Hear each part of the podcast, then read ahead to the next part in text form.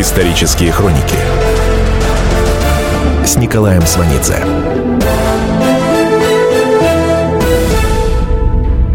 Год 1930. Ночь с 13 на 14 апреля перед самоубийством Маяковский провел в гостях у писателя Валентина Катаева. Там же были актеры МХАТа Борис Ливанов и Михаил Яншин. Маяковский пришел с женой Яншина, Вероникой Полонской, актрисой художественного театра. Катаев вспоминал, это была обычная московская вечеринка. Сидели в столовой. Чай, печенье, бутылки три рислинга – Маяковский выламывал картонки из конфетной коробки, писал на них записки Полонской и кидал их ей через стол. Вероника Полонская, все ее звали Нора, писала ответы. Картонные квадратики летали через стол над миской с вареньем туда и обратно. То и дело Маяковский выводил Нору в соседнюю комнату и требовал, чтобы она немедленно ушла от Яншина три часа ночи Маяковский проводил Полонскую и Яншина до их дома на Каланчевке и вернулся к себе в Гендриков переулок. Утром он заехал за Полонской. Она торопилась на репетицию, но они заехали к Маяковскому на Лубянский проезд, где у него был кабинет. Полонская не могла опоздать на репетицию. Репетицию вел в тот день Немирович Данченко. Он не терпел опозданий. Она была актриса второго, не основного состава. Она выбежала из комнаты Маяковского. Он застрелился. В протоколе следователя зафиксировано.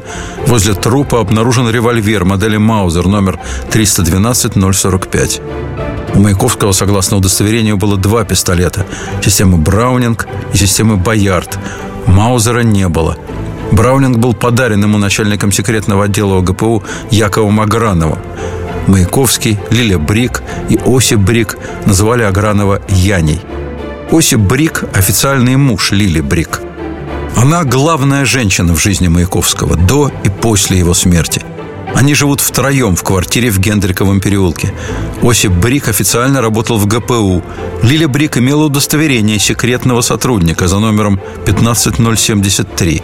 Агранов с коллегами регулярно бывал у них в доме, то есть у Маяковского. Яков Саулович Агранов ВЧК с 19 года. Специализация – работа с представителями интеллигенции и старыми большевиками.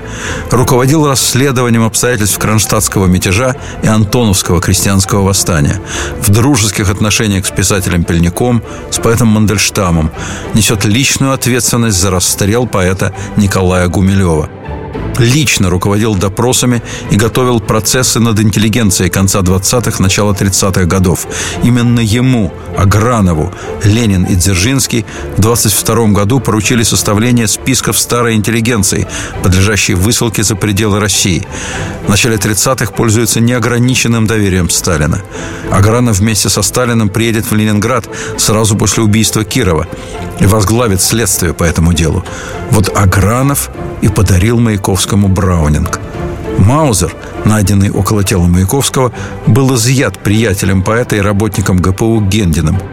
В деле начал фигурировать Браунинг за номером 268-979, которым Маяковский владел на законном основании. Современная экспертиза показала, что смерть наступила в результате выстрела из Маузера модели 1914 года, пулей от патрона пистолета Браунинг. Протокол о наличии Маузера на месте смерти Маяковского не сочли нужным изъять. И Маузер до сих пор фигурирует в деле Маяковского одновременно с Браунингом.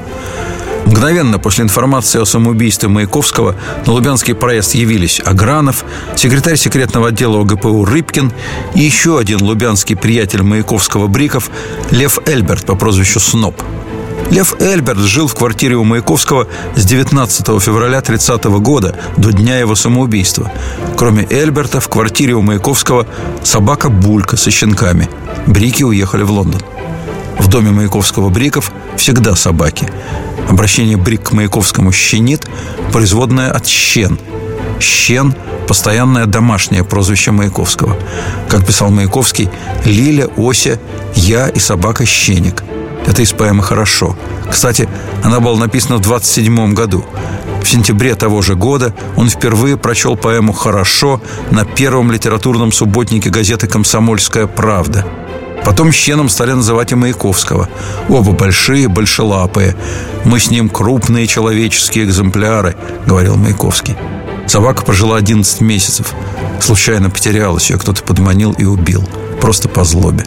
В своих письмах Лили Брик Маяковский часто вместо подписи рисует щенка. Он хорошо рисует, он даже намеревался сделать живопись своей профессией. Именно на время его учебы в подготовительном классе Строгановского художественного училища пришлись короткие, странные и давно забытые отношения между 15-летним Маяковским и министром внутренних дел, премьер-министром Российской империи Петром Аркадьевичем Столыпиным. Исторические хроники с Николаем Сванидзе. 1906 году 13-летний мальчик из дворянской семьи поступает в четвертый класс пятой московской гимназии. Это очень хорошая гимназия. В нее направляли учиться детей из семей старой московской интеллигенции – Вернадские, Соловьевы, Фаворские, Поленовы. Семья приехала из Грузии, из Кутаиси. Мать, две дочери и сын. Отец умер. В Москве сняли квартиру на Бронной. В автобиографии, озаглавленной «Я сам», Маяковский про гимназию пишет «Единицы, слабо разноображиваемые двойками». Под партой антидюринг. То есть Маяковский читает Энгельса. Далее в автобиографии Помню отчетливо синенькую ленинскую «Две тактики». Нравилось, что книга срезана до букв для нелегального просовывания – Маяковскому 13 лет. В начале 1908 года, то есть в 14 лет, Маяковский вступает в партию. Более того, он пишет в автобиографии, что его выбрали в члены Московского комитета РСДРП. Он бросает гимназию, его первый раз арестовывают по делу о подпольной типографии. Следователь принимает решение о привлечении Маяковского в качестве обвиняемого в принадлежности к противоправительственной партии. В случае доказательства вины – каторга до 8 лет. 14-летнего Маяковского вызывают на допрос. Допрос ведет следователь по особо важным делам Вольтановский. Характеристика на этого следователя содержится в его некрологе в газете «Утро России» 15 января 1917 года.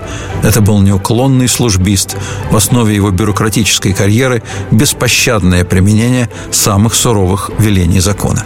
Вот этот следователь на следующий день после допроса Маяковского выносит постановление, приняв во внимание состояние здоровья обвиняемого, а также, что ему 14 лет и что показания его заслуживают доверия, означенного Маяковского отдать под надзор полиции по месту жительства. Потом был суд. Несовершеннолетний дворянин Маяковский поговорен к отдаче родителям на исправление. Об этом пишут толстые газеты «Московские ведомости» в разделе «Судебная хроника» и «Биржевые ведомости». Продолжение следует. Исторические хроники с Николаем Сванидзе.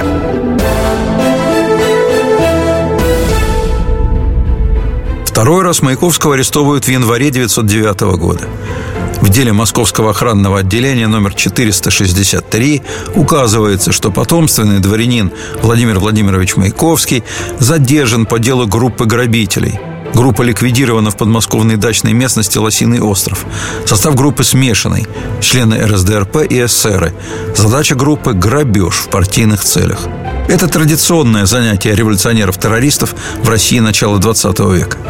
Постановление о задержании 15-летнего Маяковского и об обыске у него на квартире на Долгоруковской улице подписывает московский городоначальник генерал-майор Адрианов. Тут чисто полицейская история прерывается. Следует эпизод, достойный русской классической литературы. Его превосходительство господину московскому градоначальнику от вдовы коллежского асессора Александры Алексеевны Маяковской – прошение. Мой муж прослужил 24 года на Кавказе и умер, будучи лесничим, и оставил меня без всяких средств с тремя учащимися детьми. И вот моего мальчика, ваше превосходительство, сына отца, беззаветно и безупречно, прослужившего 24 года, ныне обвиняют в политических преступлениях. При обыске ничего предосудительного не было найдено, за исключением револьвера, оказавшегося в незапертом сундуке. Присутствие этого револьвера меня страшно поразило. Прикажите охранному отделению отдать мальчика мне на поруки.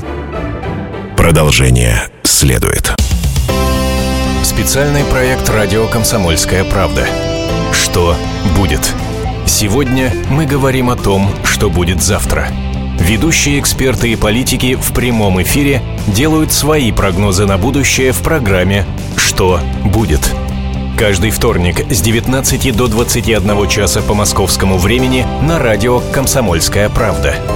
В эфире Владимир Сунгоркин и Александр Яковлев. Что будет? Исторические хроники с Николаем Сванидзе.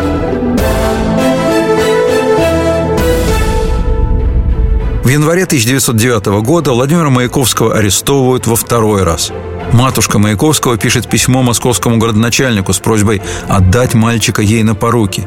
Письмо матушки Маяковского просто писано для того, чтобы его читала актриса художественного театра, народная артистка СССР Анастасия Платонна Зуева – Зуева, в отличие от других артистов МХАТа, дружбу с Маяковским не водила. Она дружила с Пастернаком. Борис Пастернак учился в той же гимназии, что и Маяковский. Летом 14 года в кофейне на Арбате во время литературного диспута Пастернак увидел Маяковского – Пастернак вспоминает, вид молодого человека сверх ожидания был мне знаком по коридорам пятой гимназии, где он учился двумя классами ниже. Мне его взлохмаченная грива напомнила образ молодого террориста из Достоевского, из его провинциальных персонажей. Зимой 1909 года 15-летнего Владимира Маяковского из тюрьмы отпустили, а в июне арестовали в третий раз за причастность к организации побега заключенных из Таганской тюрьмы в Москве. Побег организовывали эсеры. Арест Маяковского опять оформлен личным постановлением московского городоначальника. Московский городоначальник Адрианов докладывает об участниках дела и о Маяковском в том числе министру внутренних дел. Министр внутренних дел в 1909 году Петр Аркадьевич Столыпин, он же российский премьер-министр. Маяковский сидит поочередно в Сущевском, Басманном и Мясницком полицейских домах. В Мясницком избран старостой в 15 лет. Ему разрешили получить рисовальные принадлежности. Ему дали разрешение заходить в камеры арестованных по делу о побеге. Он рисует своих приятелей в тюрьме с натуры, итальянским карандашом и акварелью. Переводы из одной тюрьмы в другую объясняются его крайне вольным поведением. Настолько вольным, что в охранное отделение поступила жалоба от начальника Мясницкого полицейского дома. «Покорно прошу не отказать, сделать распоряжение о переводе Маяковского в другое место заключения. Он был и ко мне переведен из Басманного полицейского дома за возмущение». 17 августа Маяковского перевели в Бутырку, в одиночную камеру номер 103 в левом крыле. 24 августа он подает в охранное отделение прошение об освобождении.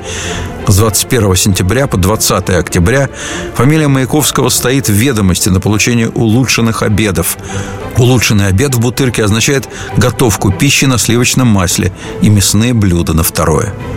7 октября Александра Алексеевна Маяковская идет на прием к московскому городоначальнику. В тот же день Маяковский сам пишет прошение городоначальнику. «Я уже три месяца и пять дней в заключении. Во-первых, я пропустил экзамены. Во-вторых, мое здоровье начинает расшатываться. У меня неврастения и малокровие. Покорнейше прошу ваше превосходительство разобрать мое дело и отпустить меня на свободу». Ему ответили, освобожден быть не может, так как подлежит высылке в Нарымский край на три года. Документы направлены министру внутренних дел. Ждут ответа. Дело Маяковского передается из Московского охранного отделения в Министерство внутренних дел.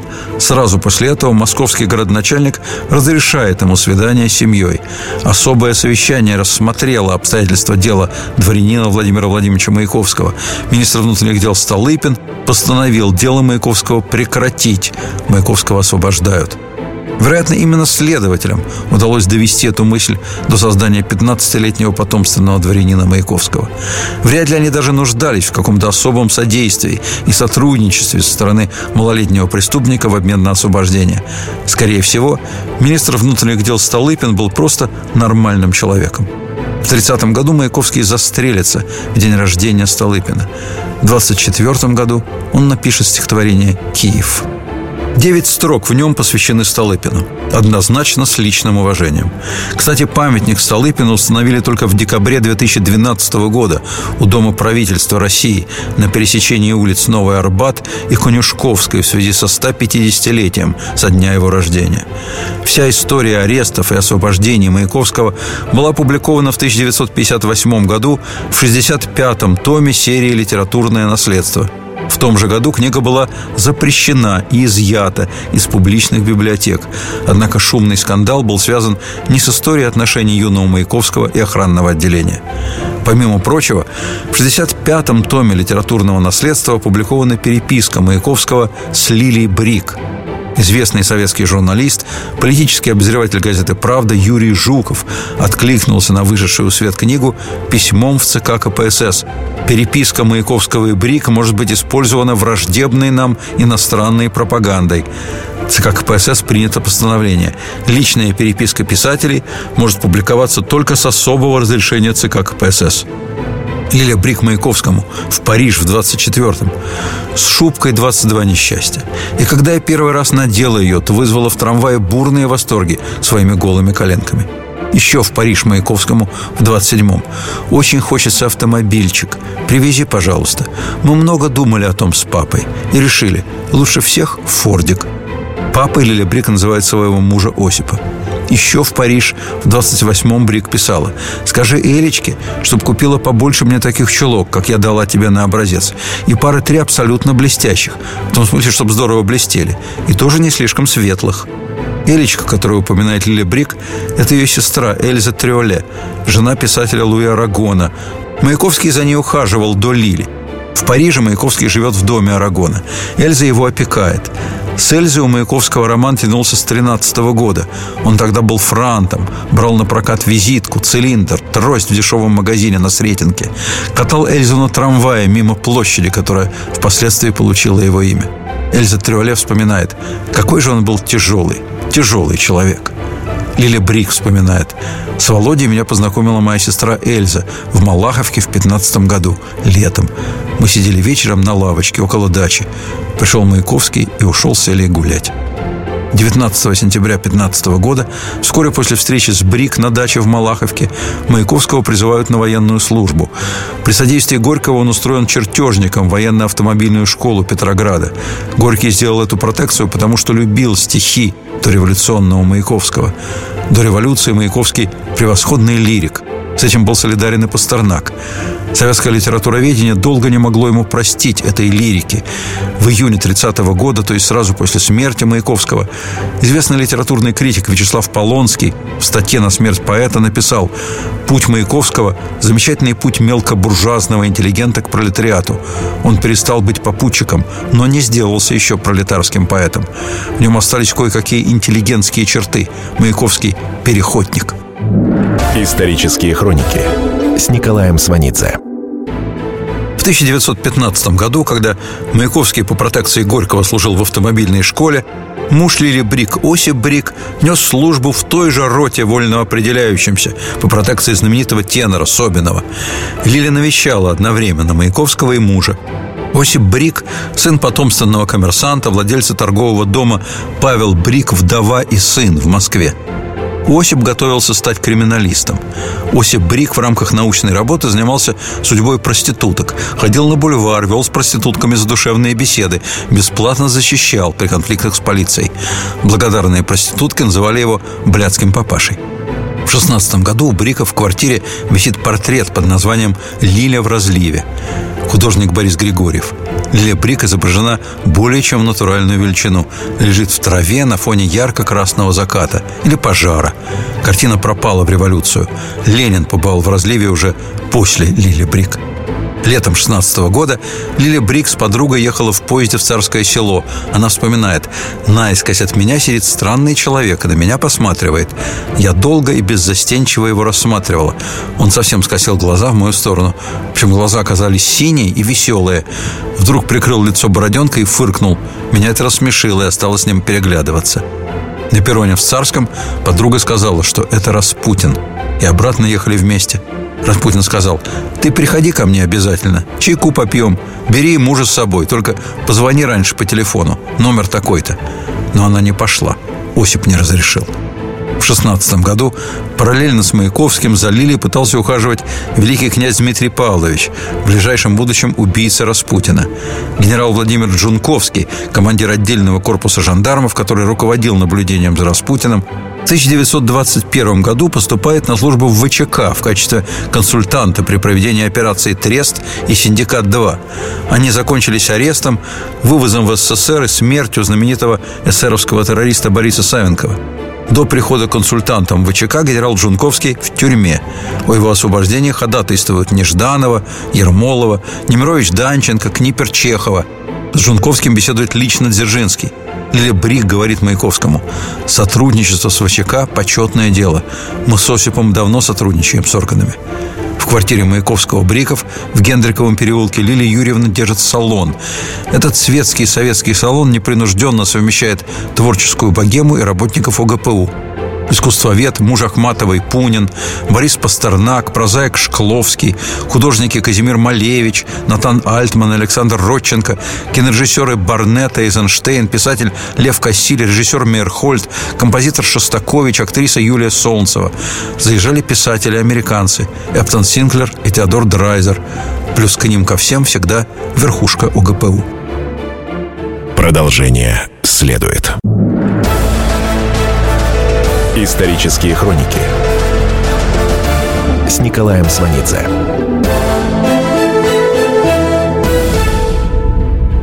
В 27 году Маяковский пишет «Солдаты Дзержинского союз берегут». У него много стихов про ОГПУ. Немного позже такой же смешанный салон будет в доме Всеволода Мейерхольда и его жены Зинаиды Райх. Третий московский салон в середине 30-х заведет жена наркома внутренних дел Ежова, главного на тот момент исполнителя сталинского террора – в 30 году Ижов еще зам наркома земледелия. Главная задача наркомата земледелия – завершение раскулачивания и коллективизация.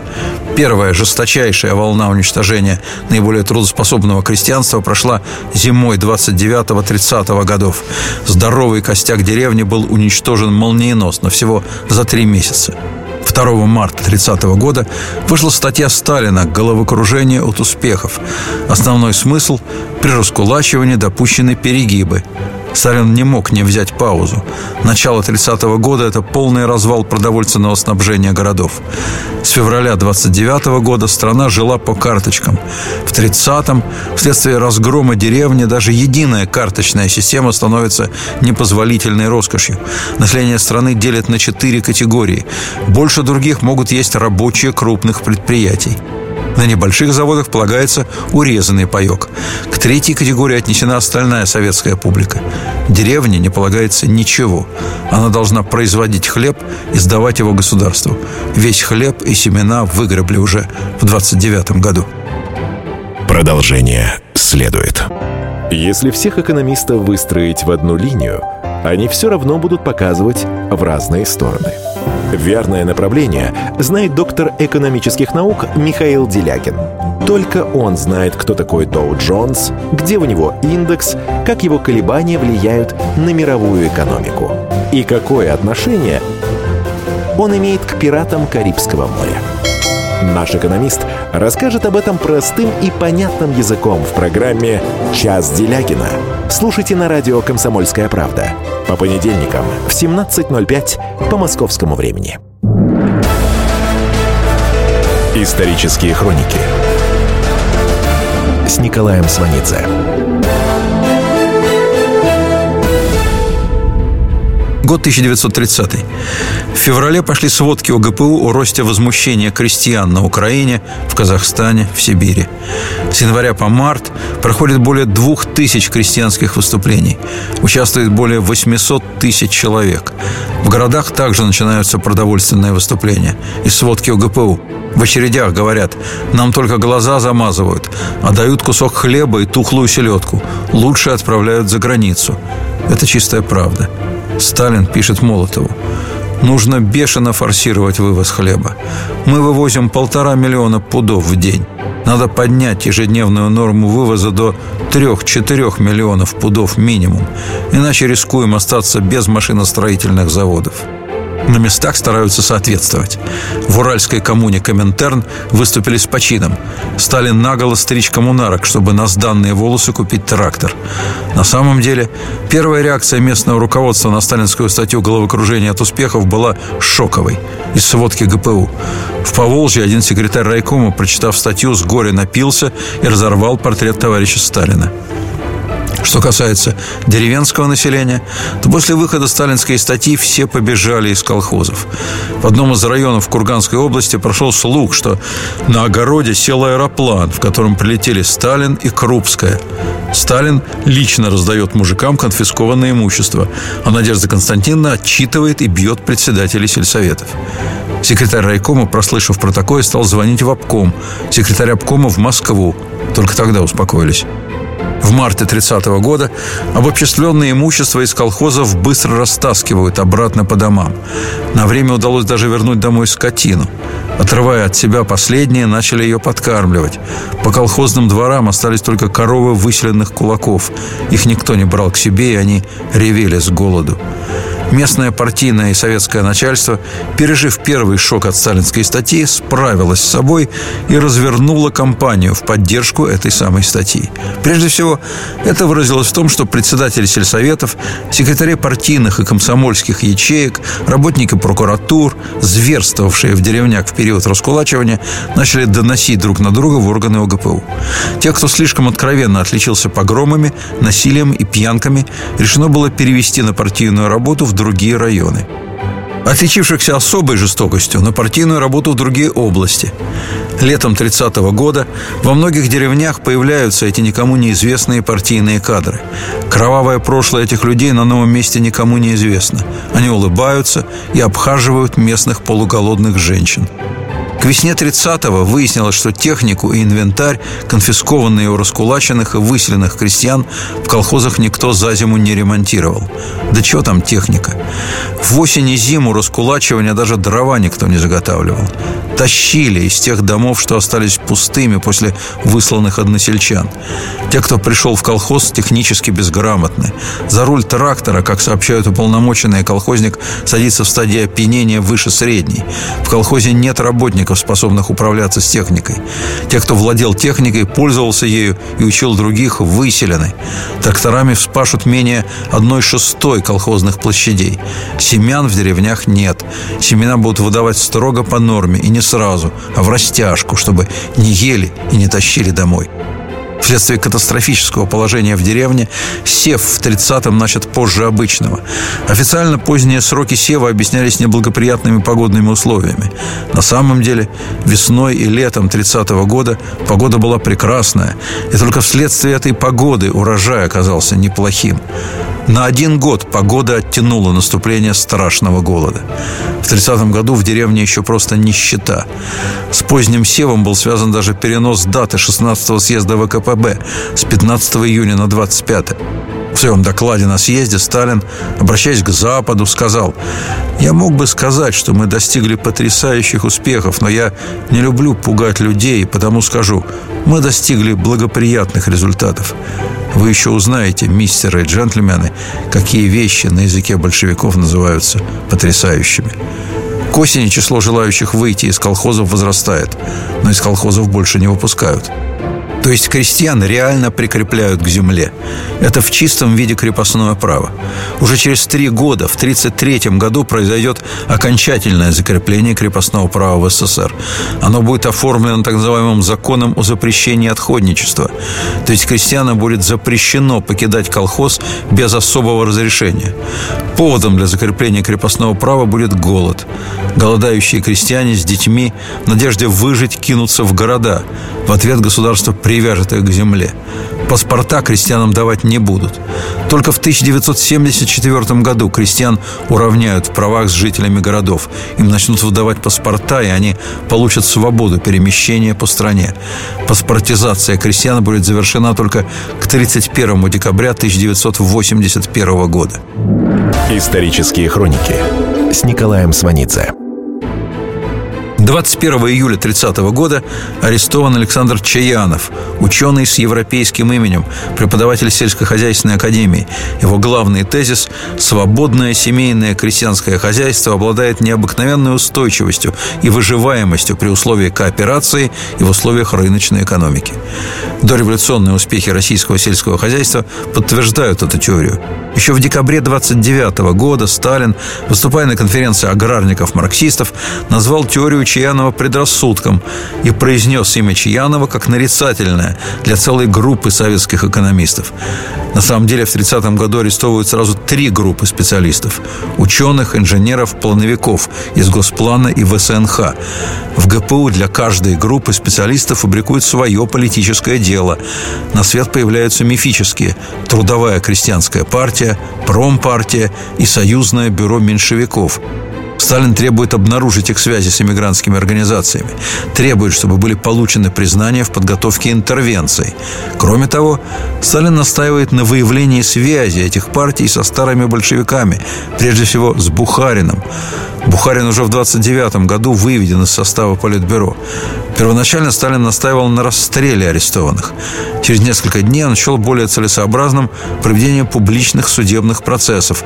Сталин сказал, не думают ли господа обвиняемые признать свои ошибки и порядочно оплевать себя политически, признав при этом правильность коллективизации? Было бы недурно. Организацией показательных процессов по делу специалистов-вредителей занимался Яков Агранов, которого в доме Бриков Маяковского назвали запросто Яней.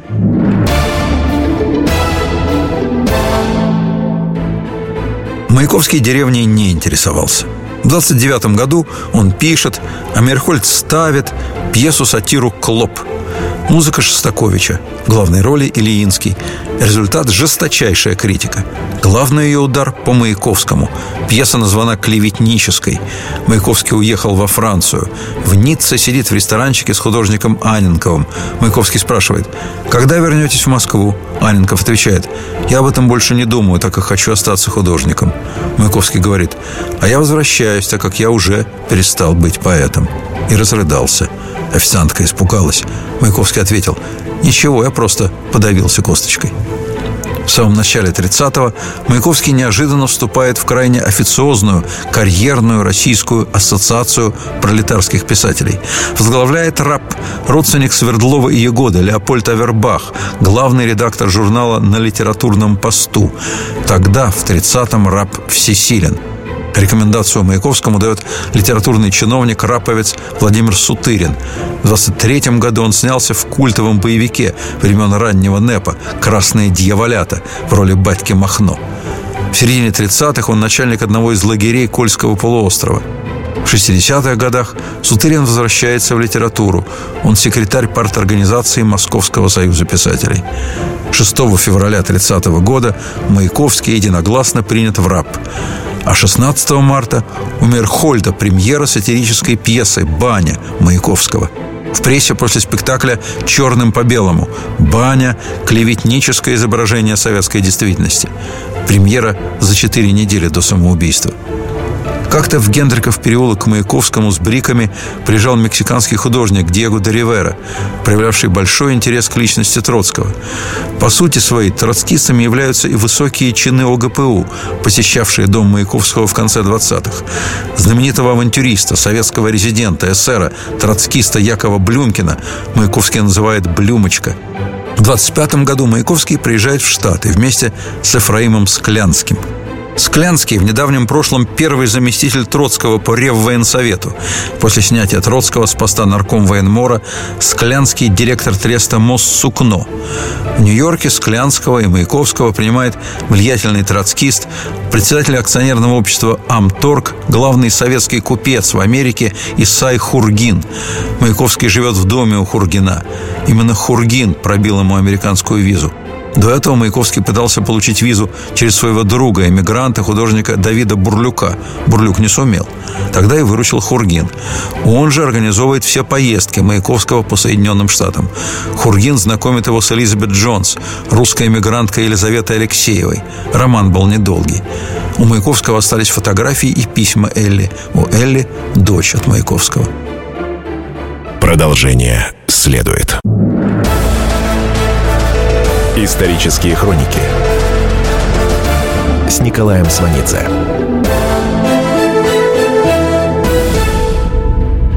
Троцкий как-то сказал о Маяковском. Маяковский слабее всего в тех своих художественных произведениях, где он законченнее всего как коммунист. В стихотворении «Юбилейное», написанном к 125-летию Пушкина, Маяковский недостаточно закончен как коммунист. И вообще дело не в этом. Стихотворение получилось откровенно невеселым. Непонятно, как в школьных учебниках литературы удавалось преподносить его как образец оптимизма. В стихотворении Маяковского «Юбилейное» проскальзывает никому неизвестная фамилия Родов. Между тем, пролетарский поэт и глава партийной ячейки Института русской литературы в Ленинграде Семен Родов заслуживает особого внимания. Из поэзии Семена Родова бывали сомнения в душе предчека, но никогда не дрожала рука. И только маленький Петя знал, как его папа нежен и мал. В биографии поэта Родова особого внимания заслуживает следующий факт. В 1930 году пролетарский поэт Родов с семьей и домработницей вселяется в квартиру Александра Сергеевича Пушкина на Мойке. Родов отлично себя чувствует в квартире Пушкина. Портит дело только одно. Люди, идущие по улице, смотрят в окна, потому что между окнами мемориальная доска. Здесь 29 января 1837 года скончался Александр Сергеевич Пушкин. Родова это раздражает. Мемориальная доска вскоре сбита. Продолжение следует. Меня зовут Александр Яковлев. Меня зовут Евгений Арсюхин. У нас есть к вам убедительная просьба. Ни в коем случае не включайте радио «Комсомольская правда». В понедельник в 6 вечера. Но если вы все-таки решитесь это сделать, то вы услышите.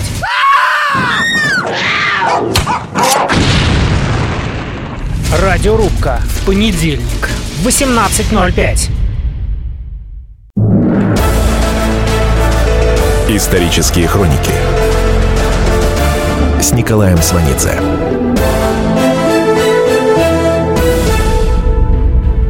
Год 1930.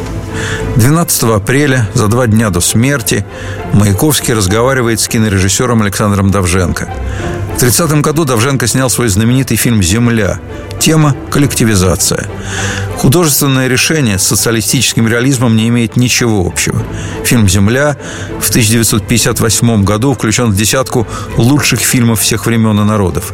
В 30 году Сталин приказал исключить из фильма порнографические и иные противоречащие советской политике элементы. Маяковский с Давженко знаком шапошно. Маяковский сказал, то, что творится вокруг, нестерпимо и невозможно. Надо противостоять и объединить мастеров культуры. Давженко записал этот разговор 15 лет спустя, в 45-м. В конце 29-го Маяковскому впервые было отказано в выезде за границу.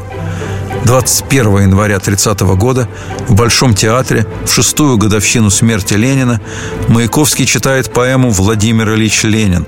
Аплодировали минут пять. Вспоминает подруга жены Сталина Надежды Аллилуевой Регина Глаз. Надежде Сергеевне и Сталину страшно понравился Володя. Он замечательно держался, не смотрел и не раскланивался в их ложу.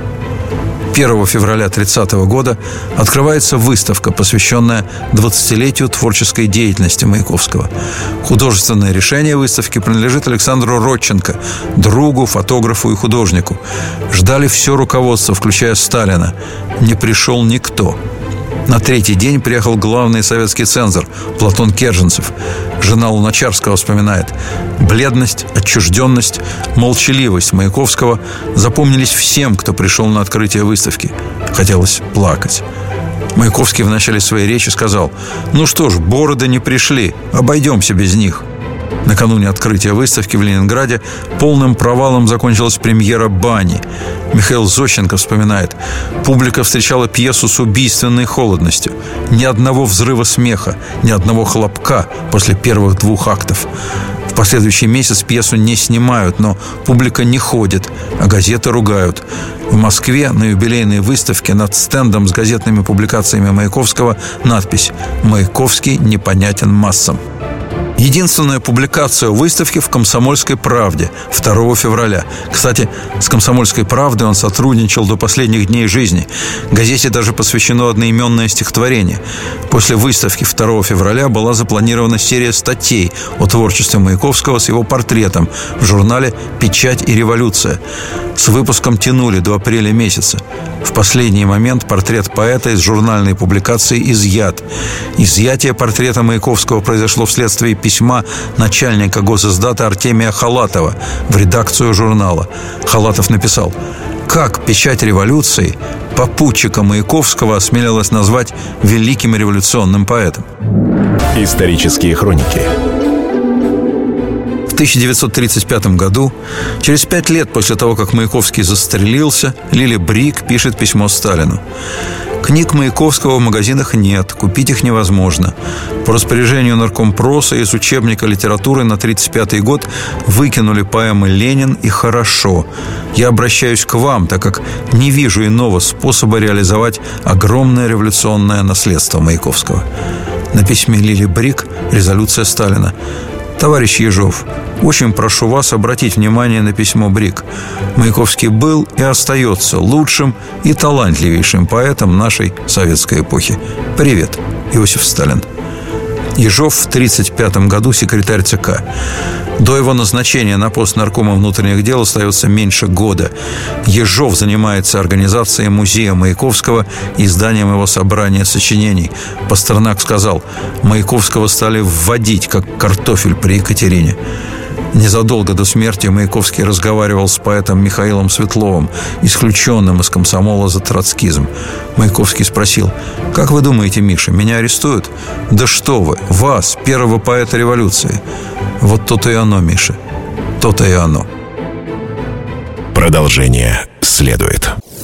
Историю пишут победители. Они же ее и фальсифицируют.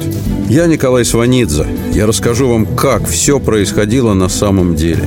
Я выбрал самые яркие и важные исторические события года, а также вроде бы незаметные, но значимые факты, которые оказали влияние на ход истории. Один год из жизни России глазами ее жителей. Слушайте документальный сериал «Исторические хроники» с Николаем Сванидзе на радио «Комсомольская правда».